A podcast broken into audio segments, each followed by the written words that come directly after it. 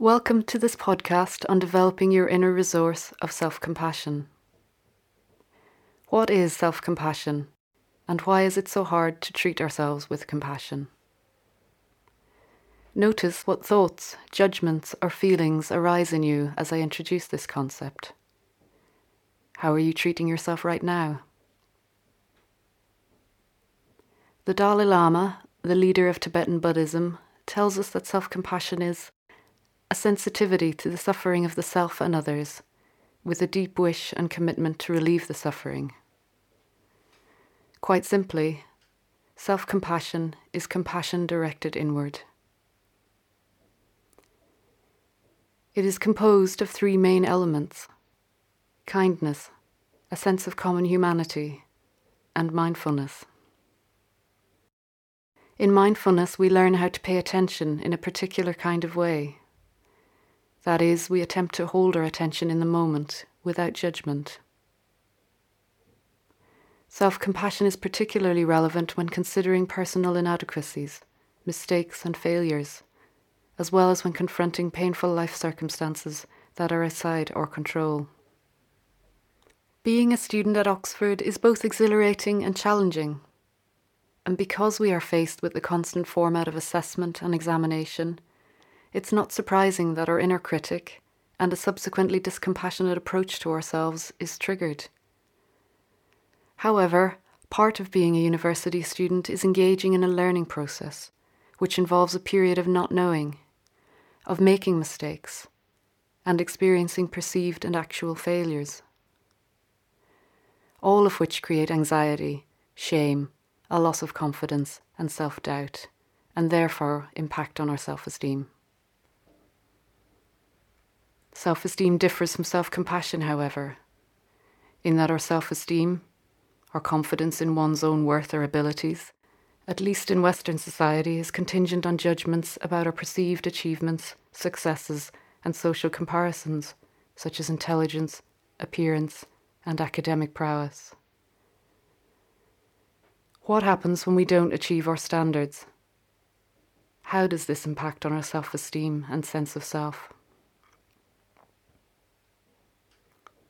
Perhaps this is where a self compassionate approach to our difficulties and suffering can improve and sustain healthy self esteem.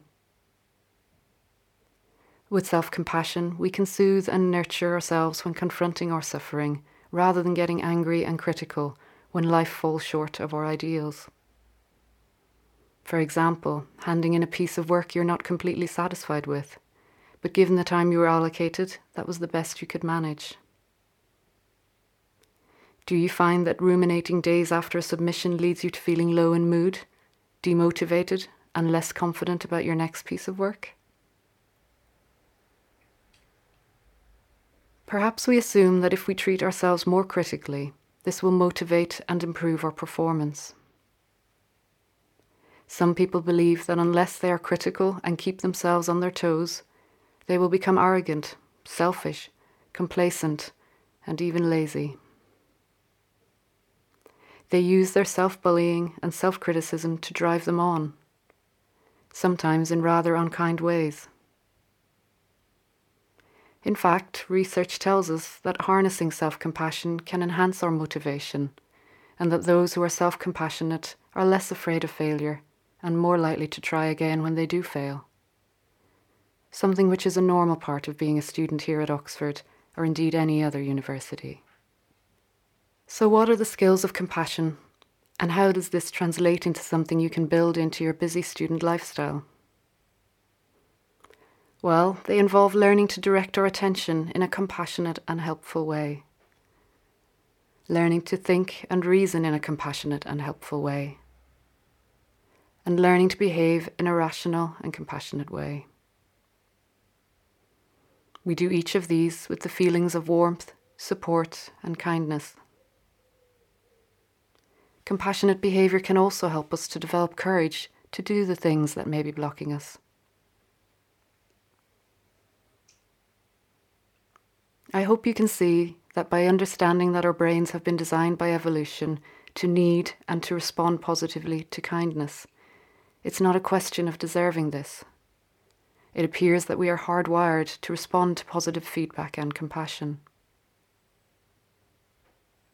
If you are someone who is discompassionate towards yourself, I want to invite you to try some specific things to create or develop your inner resource of self compassion that can enable you to safely engage with your difficulties as they arise in your life. Once again, take note of what you are feeling in response to this invitation.